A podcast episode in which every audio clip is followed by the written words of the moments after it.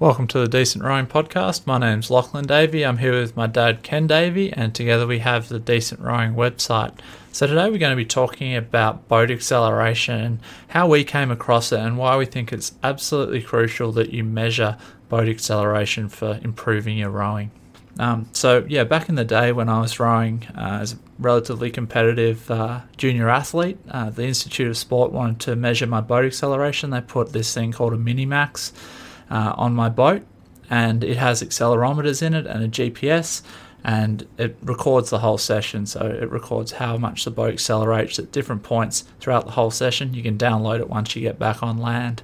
And what fascinated me was it sh- the it showed me a huge amount of information that one the coaches couldn't see while I was rowing, and two something that I just had no idea about. It really had uh, minute details about the rowing stroke that you could see reproducibly every stroke, so you could work on something and, and go back out and essentially fix your rowing stroke with something that couldn't be seen before. And um, yeah, that was my first uh, introduction to acceleration in the rowing boat. And what what was it for you, Ken? When did you first come across the concept of acceleration? Well, my experience in coaching has always been that I thought that there should be more science applied to the the rowing stroke and how it works because I was a scientist, because I trained as a scientist in the past. And I've always felt that, that I didn't understand enough about it. So I measured lots of things in my early days of coaching. And then I came across the Minimax, as Lachlan discussed it, and and I could never find anyone I was coaching for wouldn't be able to afford to buy them because they were quite expensive. But they taught taught me quite a bit for the limited use I had of them of what happens in the boat.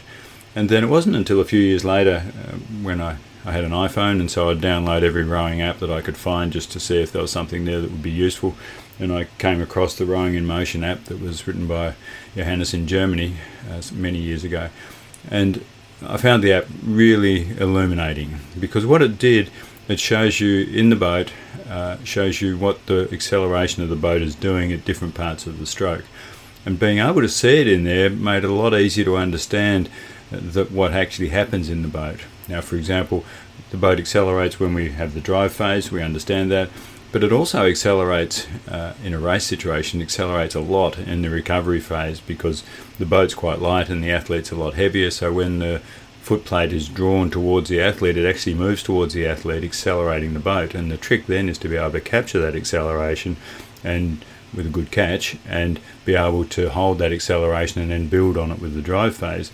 So this app all of a sudden made it re- realistic for any coach and any athlete to be able to see themselves what's happening to the boat and to maximize their performance by maximizing the acceleration uh, throughout the rowing stroke. So I found it a, a tremendously useful app, uh, which was really, really handy in coaching the athletes that I was coaching at the time. Uh, since then, I've understood a lot more about the rowing stroke, of course, and now the app is able to be used for athletes uh, on their own. Once they understand what's going on with the acceleration in the boat, they can use the app on their own with or without a coach. Better with a coach, I would argue, but they can use it with or without a coach to improve their performance, particularly when it comes to racing and boat speed. And yeah, it was probably probably three years ago now. I reckon that uh, Johannes was looking for someone to take over the app, other commitments in his life meant he couldn't spend as much time as he wanted to on the Rowing in Motion app, and so he was looking for a developer um, to continue on uh, with with the app and keep it going and keep promoting it and, and developing it. And so that was when we got involved with Rowing in Motion in a big way. We ended up purchasing the app off Johannes, and so since then we've been developing it and uh, and trying to you know keep it up to date with uh, compatibility and all the issues that you have with both the Apple and Android platforms. And so I think we've done a pretty good job of that. But yeah, last year we had a massive overhaul and and yeah, so just really trying to keep keep that app going and and because we just think it's such a great uh, resource for people to be able to use. And um, yeah, there's it's there's something about having the real time feedback of the rowing stroke that the app the app gives you. So once you know what you're looking for with the boat acceleration trace, and it does take a bit to learn, but it's not too complicated. Once you know what you're looking for, you can see the app in real time, sit it in the boat just as I would a stroke coach, and um, it, it, gives me an acceleration readout, and I can work on different parts of my rowing stroke, try different things out, and see how it affects my boat speed and also my acceleration profile. Yeah, I think one of the fundamental things that, that many coaches and athletes don't focus on is that if you're racing uh, anywhere over probably a rating of 26, uh, then you do actively draw the boat towards you every rowing stroke. Simply, otherwise, you won't be able to get the rating that you're looking for. And certainly, if you're rating in the mid 30s, then you have to be quite aggressive in pulling the boat towards you. The interesting part for me is that when athletes don't know it happens and they think that they're just coming down the slide into the catch, then they don't understand the power of that acceleration you can get on the recovery. So the concept of telling athletes or athletes thinking that they come down the slide into the catch is simply not the case when you're rating over about 26. What's happening is that the, the foot stretcher is coming to you, the slide is going under you uh, towards the bow of the boat. You're not coming down the slide towards the stern of the boat. Now, understanding that is really important because once athletes understand it, then they can use it. I had one particular athlete that uh, was in a race, uh, a championship race, and, and he was about a length and a half behind the crew in front. And uh, his wife was watching from the bike path, and she said, uh, that at one point in the race he did a big push there and he said no actually what I did is I just concentrated on pulling my feet towards me coming into the catch and all of a sudden he gained a length and a half on the people in front. So it's a really powerful tool, and if you don't understand that it happens, then it's really hard to coach it. So, from a coach perspective, if you don't understand and can quantify how much the boat accelerates coming into the catch, then it's really difficult to coach that to improve the athlete performance. So, I suggest uh, uh, pay attention to the boat. If you're outside the, the boat in a speedboat alongside a, a particularly a single scull, but you can see it in bigger boats as well. Then ask the athlete to, once they understand the concept of drawing the boat towards them, ask them to draw the boat towards them and then have a really quick catch and watch what happens to the boat. So look at a point on the boat that you can easily identify like a stroke coach or a rigger and watch what happens as the athlete comes into the catch and you'll see the boat will move towards the bow and then if they put the blade in really well and pick up the load well, it won't go back towards the stern. And if they push too hard at that point, then you'll find and they're not connected, then you'll find that the boat pushes back. So this forwards and backwards movement of the boat is the acceleration we're talking about. So really critical to watch for it, understand it, and then work out how you can measure that and how the athlete can measure that. And then if they can influence that directly with their technique, you'll find you get a faster boat pretty much straight away. One of the things I found most interesting about the acceleration trace, and you don't, it's not really intuitive to know this, is that the fastest point uh, during the rowing stroke, typically if you're rating above, say 24 strokes a minute, is during the that last part of the recovery. So intuitively, most people think that the boat would be fastest when you just before you tap the blades out of the water, but because of the, the transfer of momentum um, of the the body and the boat going the other way is actually the, the point where it's the fastest. And so there's lots of things with the acceleration trace that you can you get to understand what the boat's doing a lot better. And there's a lot of coaches, um, you know, top coaches as well that will focus primarily on what the boat is doing, um, and yeah, what the athletes are doing, but primarily what what effect they're having on the boat and measuring that.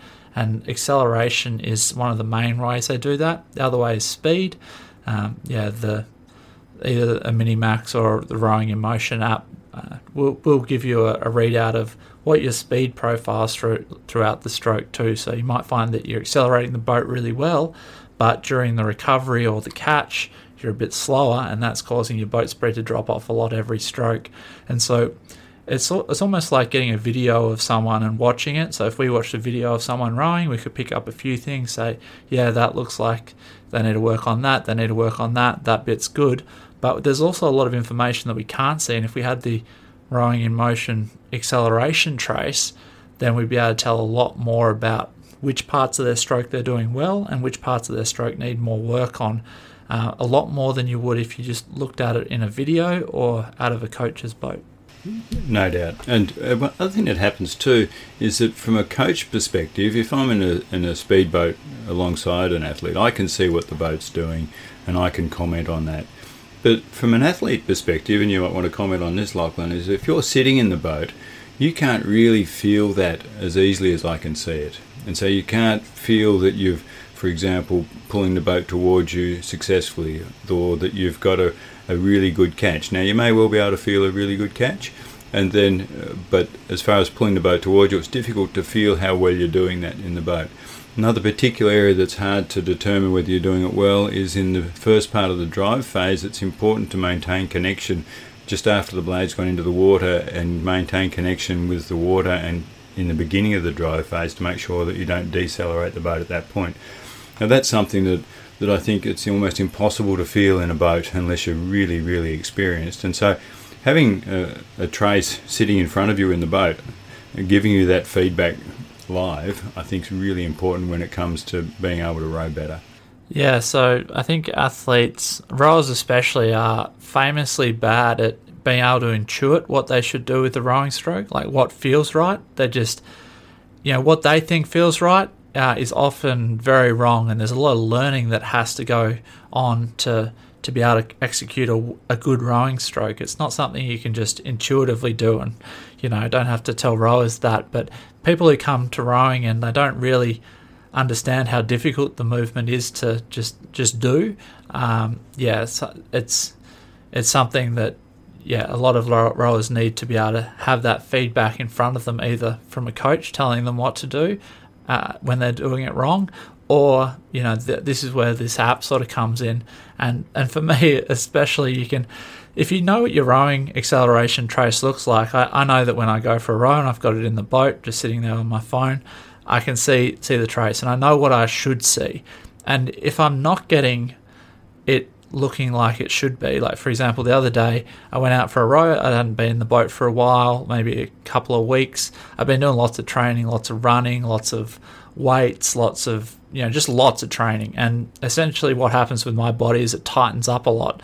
But I could see that tightening up in the acceleration curve. I could see when I came into the catch, the boat was slowing down a lot earlier on the recovery than it should be. So essentially, you want the boat to keep running, keep running, keep the boat speed up until you get to that right at that catch, place it in, and have a very sharp and short deceleration phase. And I, I, was starting to have a very gradual deceleration phase, and that meant the boat was slowing down for longer. And it was because as I was coming into the catch, the uh, the ankle flexibility and you know, my Achilles and also my quads, that's a lot tighter than it used to be. And so I can't easily get into that catch position with the way my boat is rigged. Um, and so I can't get that quick catch without slowing the boat down. And it's something I couldn't see, uh, I couldn't feel. I, I didn't feel that bad, but I realized when after looking at the trace for a while, I was like, "What is doing this? What is doing this?" And it, it just clicked, and it's obviously the fact that I'm a lot tighter than I was, and I need to do a lot more stretching, or and probably and or um, change the rig of my boat a little bit so it fits me a bit better with the amount of training load that I'm doing. So it, it can really, it, if you know what you're looking for, it can really shine a light on problem areas before they sort of um, magnify or before you get, you know, six months of training down the track and you're like, well, I still can't get this catch right. What am I doing? And if you know what you're looking for with the trace, it can often be picked up a lot earlier and you can work on it uh, instantly as opposed to sort of pulling your hair out trying to work out you know what's going wrong. So one of the things that I think is really important about athletes taking responsibility for their own performance is that if you're in the position where you've got one coach and a number of athletes, then it's really quite difficult uh, in two ways. Firstly, it's difficult for a coach to be able to uh, work individually with each athlete uh, in the particular area that Lachlan was talking about then, because it's a bit hard to see, and also they've got a lot of athletes that are demanding their time. So having uh, the trace in the boat and being able to understand what it means, I think is really important for athletes to self-coach and therefore improve their performance at the same time as with input from the coach, but improve their performance by understanding better what they can do to make the boat go faster. And One of the critical parts about this is how do we get the perfect catch? Now, the perfect catch is something that I think is a little bit hard to for some people to define, but from my perspective, it's really quite simple. It's the you want to minimise the amount of time that the boat decelerates uh, at the catch. So when the recovery is pretty much complete, the boat starts to decelerate, and then the blade's put in the water, and it starts to accelerate as the power's applied. And so you want to minimise the amount of time that the boat decelerates we call it the catch duration. So we want to have the smallest catch duration we can, ideally about 0.3 of a second, which is really quite good. A lot of athletes run at about 0.4 to 0.5.